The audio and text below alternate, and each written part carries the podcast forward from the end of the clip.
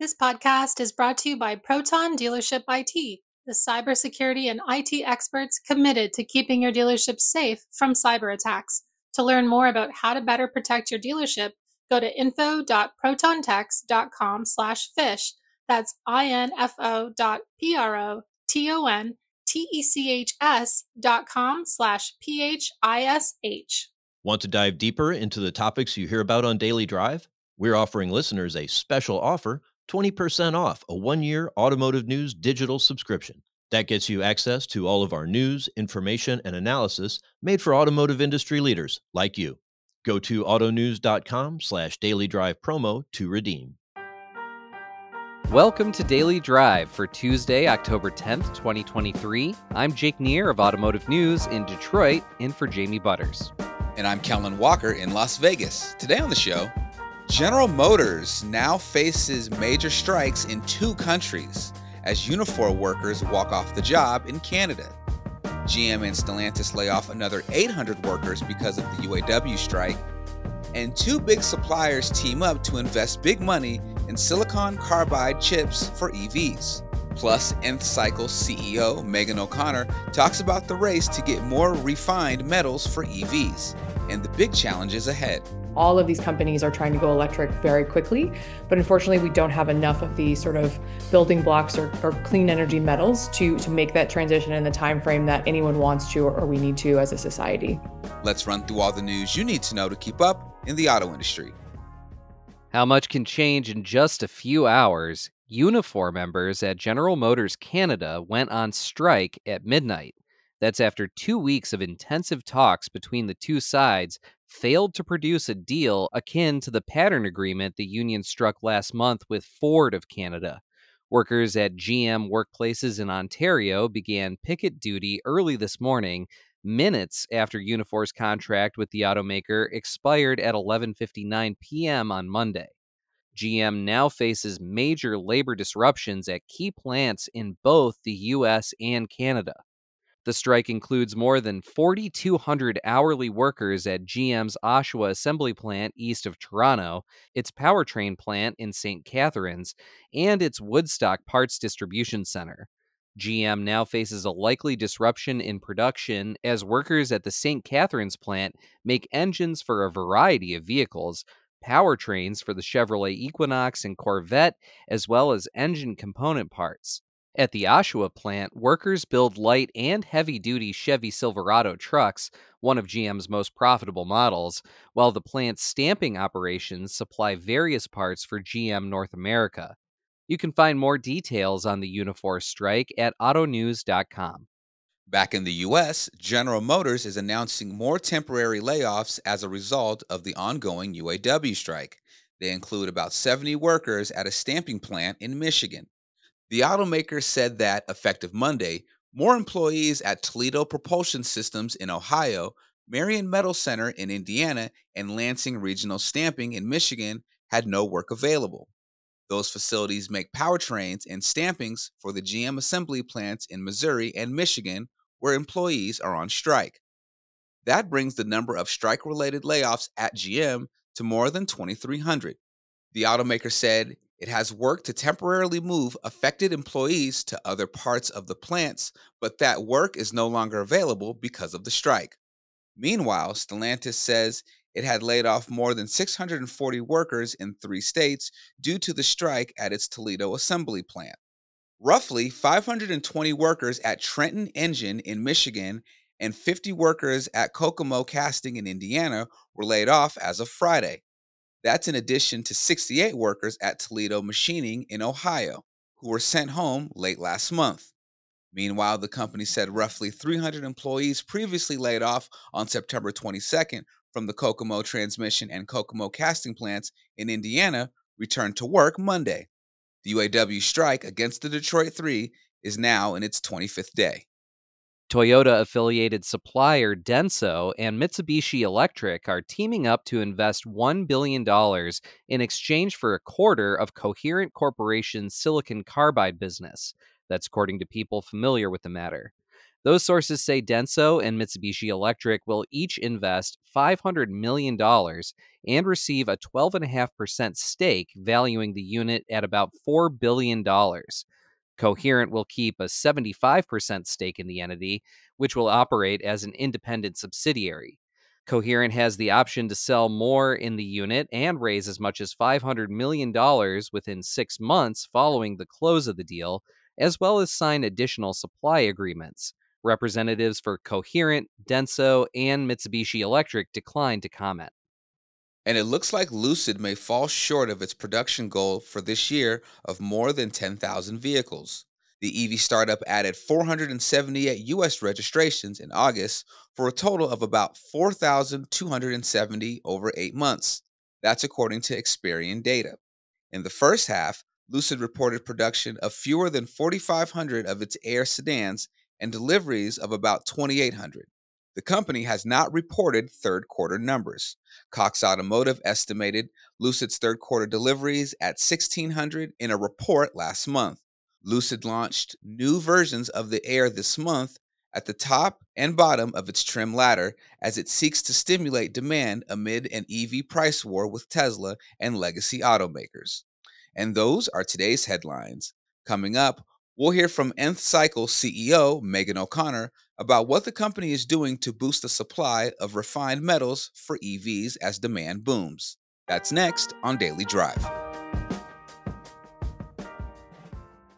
The auto industry's shift to carbon neutrality is here and it's accelerating. But is it enough?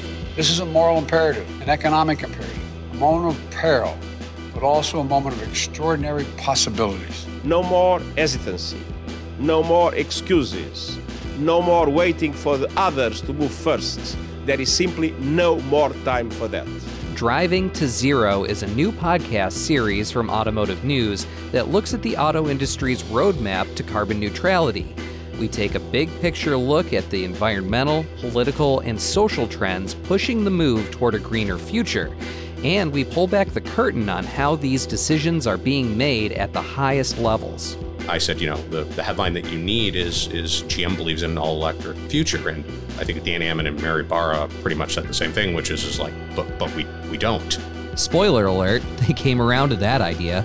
Find out how and much more. I'm Jake Neher. Join me and Automotive News executive editor Jamie Butters on Driving to Zero, available now wherever you get your podcasts. Email phishing happens every day. Cyber criminals are out to trick your employees and coworkers into handing over valuable information that can compromise your dealership through impersonations, fake giveaways, and urgent emergency requests. All it takes is one click to shut down everything. Phishing is the leading cybersecurity concern for dealerships. Without the proper training and protection, your business is left vulnerable to ever evolving attacks. One day you click an email and the next thing you know, you get a call from your IT guy. Your email has been compromised. Shut down immediately. Stories of attacks and their consequences come flooding in every day. And all it takes is one click to shut down your dealership. You have enough to worry about as it is. Don't add getting hacked to the list. Let Proton Dealership IT help ensure you are fully protected and learn how at info.protontechs.com slash phish. That's info dot P-R-O-T-O-N-T-E-C-H-S dot com slash P-H-I-S-H. Welcome back to Daily Drive. I'm Jake Neher with Kellen Walker. One of the big concerns as we transition away from fossil fuels and toward electrification is that we're trading one set of national security problems and Middle Eastern oil for another set of problems with China, which is home to many of the critical metals needed to produce EV batteries. Megan O'Connor is co founder and CEO of Nth Cycle, a refining technology company that's starting to find ways to establish domestic supply where there was none before for metals like cobalt and nickel. O'Connor spoke with Automotive News Tech and Innovation team leader Pete Bigelow on Shift, a podcast about mobility. Here's a piece of their conversation we hear a lot about the metals needed in this new energy economy and, and in the auto sense, the transition to electrification. Uh, where does Nth Cycle fit into that? What's your corner of the universe? Yeah. So Nth Cycle, um, Nth Cycle's mission is to create a sustainable source of all the critical minerals that we need for this energy transition. So right now we're heavily focused on the battery materials, as you mentioned, the cobalt, the nickel, the manganese, and the copper, right? Heavily used in the automotive industry. And all of these companies are trying to go electric very quickly. But unfortunately, we don't have enough of these sort of building blocks or, or clean energy metals to, to make that transition in the time frame that anyone wants to or, or we need to as a society is there one of those metals that you're focused on more than the other? I, I, would guess based on the name of the company, but but maybe I'm wrong.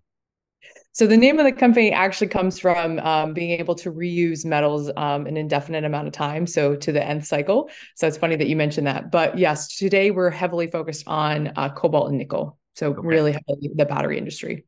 Okay.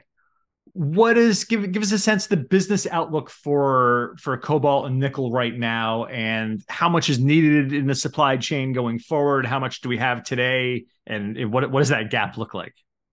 So the gap is is pretty astounding, especially after the Inflation Reduction Act, right? So if we think about just the the total, you know, global nickel supply that we have today, we're actually in a world of oversupply, um, surprisingly. But when the Inflation Reduction Act was passed, right now, um, any U.S. Um, manufacturer will have to use domestically sourced uh, metals, critical metals like the cobalt and the nickel, or get them from countries with a fair trade agreement. And that uh, eliminates over 80% of the world's nickel. And so that actually puts us at a deficit here in the US. And, you know, from over the next, you know, three years or so, that's about 100 to 150,000 metric tons of nickel, which might not sound like a lot, but that's a lot of nickel from a country that doesn't have many nickel mines, right? We have one mine that's open and it's actually being decommissioned as we speak. And so we're actively trying to produce more of these, not just critical minerals, but domestic critical minerals now, so that all of the, if we think about just the auto space, right, the auto OEMs can be compliant as they move forward starting next year. I'm curious. I'm pretty sure you started the company prior to the IRA passing, but did that sounds like that gave you quite a tailwind? It did. So I started the company over six years ago when I started to dig into all things critical minerals, right? I mean, cobalt and nickel, I think, get a lot of publicity, if we want to say that, uh, from the from the auto industry and the battery industry in general. But there's you know over 30 uh, elements on this critical minerals list, both from the U.S.'s perspective, Europe has one, right? We all have the same issues in the Western world, which we don't have enough of them in circulation. Uh, and there's the national security issue of that they they generally all come from overseas. And so to become leaders in this industry we're really trying to pull these materials back. And like you said this was way before the inflation reduction act sort of uh, made that even an even bigger bottleneck for us. And so we've been actively working on this problem. You know we do cobalt and nickel. We're looking at rare earth metals. We're looking at copper right? Again the list goes on and on sadly. And we need you know more of all of these materials to transition. And so that's what Nth Cycle is really trying to do with our refining technology Tell me about the technology itself. What are the extraction techniques that you use that are different than others? So in the world of you know metal refining, whether you're recycling material from its end of life, so think an end of life battery, or even scrap from the oil and gas industry, like the catalysts are heavy in in cobalt and nickel, um, or or raw ore coming out of the ground, it generally goes through the same process or has for for many many years. First, it's extracted um, and mechanically shredded, separated, um, concentrated down to a certain percent, and then it's shipped overseas to be smelted, right? So it goes into a very large, it's called pyrometallurgy. It's just a think of it like a large furnace. They burn everything down and, and separate out based off of thermal uh, differences in the materials. And that produces a really nice intermediate product, say for the nickel. That intermediate nickel will then go to a hydrometallurgical facility, which is really just like the final refining steps to get it down to the purest form that most folks need for manufacturing. And so again, all of that typically happens overseas. And so what Nth Cycle saw as a huge bottleneck was in that smelting step or in that, you know, really carbon intensive sort of furnace step that I mentioned before to create those nice intermediates that can go into final refining. And so that's really where we sit as the technology partner for a lot of folks on the front end. So we work with uh, existing recycling companies that are collecting the materials. We work with uh, different mining companies who are trying to maybe get more material out of their ore And we do that first sort of bulk refining step. And so because we're doing it in a completely different way, instead of using, you know, high pressures and high temperatures that you'd see in smelting, which are very carbon intensive, we use electricity and water in our core technology. And so we can actually reduce the carbon emissions by over 90% compared to those traditional routes. And we can do it domestically. So, right, one of the major bottlenecks was not just how carbon intensive it was, but where you had to do it because it had to be a centralized facility and the permitting that would go around something like a smelting facility and we we simply can't get those permits through typically anywhere here in the US which is why we've never done that sort of bulk refining step for a lot of these critical minerals and so we said okay can we develop a more modular uh, cleaner technology that a wouldn't need as much permitting so it's not as harmful for the environment and, and b could go to where all the different materials are that we have available today, right? Because we don't have a big nickel mine that's just sitting here in the US, sort of waiting to be uh, refined. Uh, unfortunately, we have much smaller assets to pull from. And so, why follow this large carbon intensive centralized model when we can sort of flip the, the script on its head and say, let's develop a much more modular, easy accessible um, refining technology to go to where these materials are today and and that's exactly what we've done here at Nth Cycle. All right, I've got a lot of questions for you. Um, Go ahead. uh, I'm going to back up. You mentioned the smelting aspect was very carbon intensive. It sounds like the idea of of shipping materials overseas to be smelted would also be very carbon intensive. So, just how just how carbon intensive to use that phrase yet again is is like the current state of affairs. Oh yeah, I don't have the numbers off the top of my head, but it is it is one of the most carbon intensive parts of the whole supply chain is is in the refining, right? So getting the material, whether it's out of the ground or even out of a recycled or end of life, um, think like e-waste, right? To refine it back into a metal that can be used in manufacturing again, it's it's really expensive. Like you said, the transportation just adds to that, and so that sort of like blew my mind of like why why are we developing these massive systems that you have to transport everything to?